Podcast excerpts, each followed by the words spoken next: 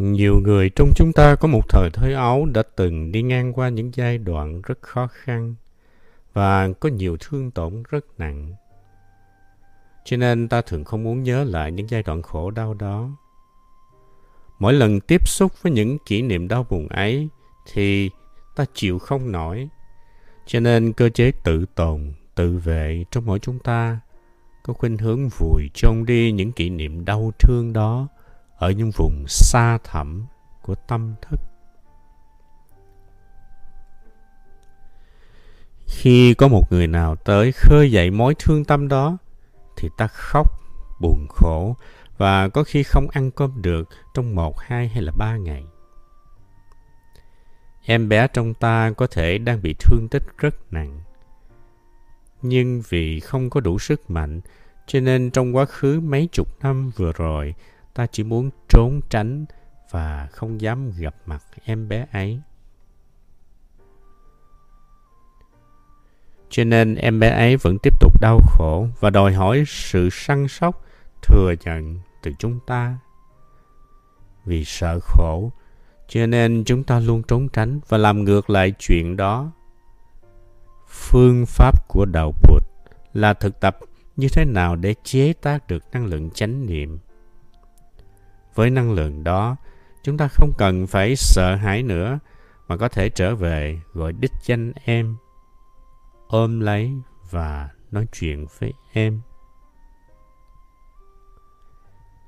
Này em bé trong tôi đang bị thương tích. Tôi biết em đang có mặt đó.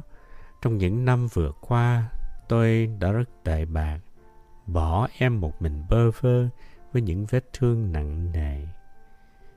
Bây giờ, tôi đã trở lại. Xin em cho phép tôi ôm em vào lòng. Tội nghiệp em quá.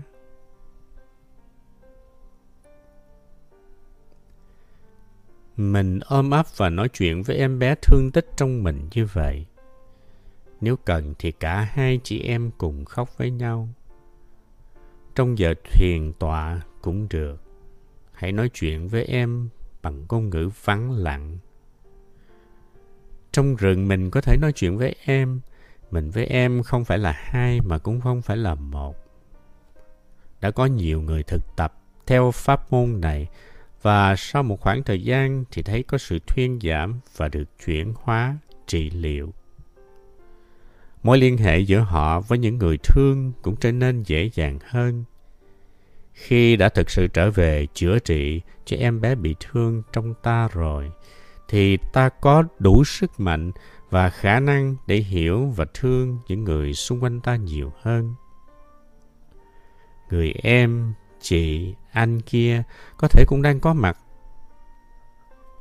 Có một em bé bị thương tích nặng nề ở bên trong họ và ta có thể giúp người đó được. Cho nên sau khi đã chữa trị cho mình rồi, ta thấy liên hệ giữa ta và những người khác trở thành tốt đẹp, dễ dàng hơn. Bởi vì ta đã có nhiều hiểu biết và bình an hơn. trong ánh sáng của kinh trung đạo nhân duyên cho ta thấy được rằng em bé thương tích trong ta không chỉ là ta mà đó cũng chính là mẹ của ta bởi vì trong suốt cuộc đời mẹ đã từng đau khổ và bị thương tích rất nhiều có thể mẹ chưa gặp được chánh pháp để biết được phương pháp trở về ôm lấy em bé bị thương trong mẹ vì vậy, em bé bị thương trong ta cũng chính là mẹ ta đang bị thương. Ta cần ôm lấy em bé đó bằng tất cả tình thương yêu. Trong khi ôm lấy em bé ấy, ta cũng đang ôm lấy hết những em bé trong quá khứ của nhiều thế hệ. Ta vỗ về và trị liệu cho chúng. Sự thực tập này không phải là cho cái ngã của ta, mà là thực tập cho không biết bao nhiêu thế hệ của tổ tiên và con cháu. Khi đã ôm ấp được em bé bị thương tích ấy, ta cũng đã ôm ấp được mẹ và cha của ta. Nếu không làm bây giờ thì bao giờ ta mới làm? Em bé ấy luôn có mặt ở đó, nhưng ta thường hay bỏ quên. Bây giờ ta phải trở về, nhận diện, ôm ấp, công nhận sự có mặt của em phải cùng khóc với em và dùng năng lượng của chánh niệm để mà trị thương cho em em bé đó ở đâu em bé đó nằm trong tất cả các tế bào của cơ thể. Không có tế bào nào của ta mà không có em bé bị thương nằm trong đó. Những tế bào của danh và sắc. Tâm thức của chúng ta được làm bằng những tế bào. Cho nên trong mỗi tế bào ấy đều có em bé thương tích đang nằm bơ vơ và đợi chờ được quan tâm, chăm sóc. Ta không cần tìm đâu xa, không cần tìm về quá khứ 300 năm về trước, không cần đi tìm về những thời đại thạch khí, không cần tìm về thời thơ ấu hoặc là thời ông cố, ông ngoại. Bởi vì tất cả những dữ liệu, sự thật đó, tất cả những đau thương, những em bé bị thương tích đó hiện bây giờ đang nằm trong phút giây hiện tại, trong từng tế bào của danh và sắc. Ta chỉ cần trở về và tiếp xúc là thấy được.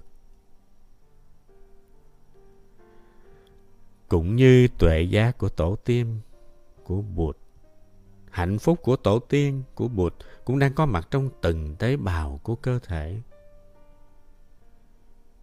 ta phải biết trở về và lợi dụng những yếu tố đó những hạnh phúc đó, những tuệ giác đó để chế tác năng lượng chánh niệm, năng lượng thương yêu mà ôm ấp lấy em bé bị thương.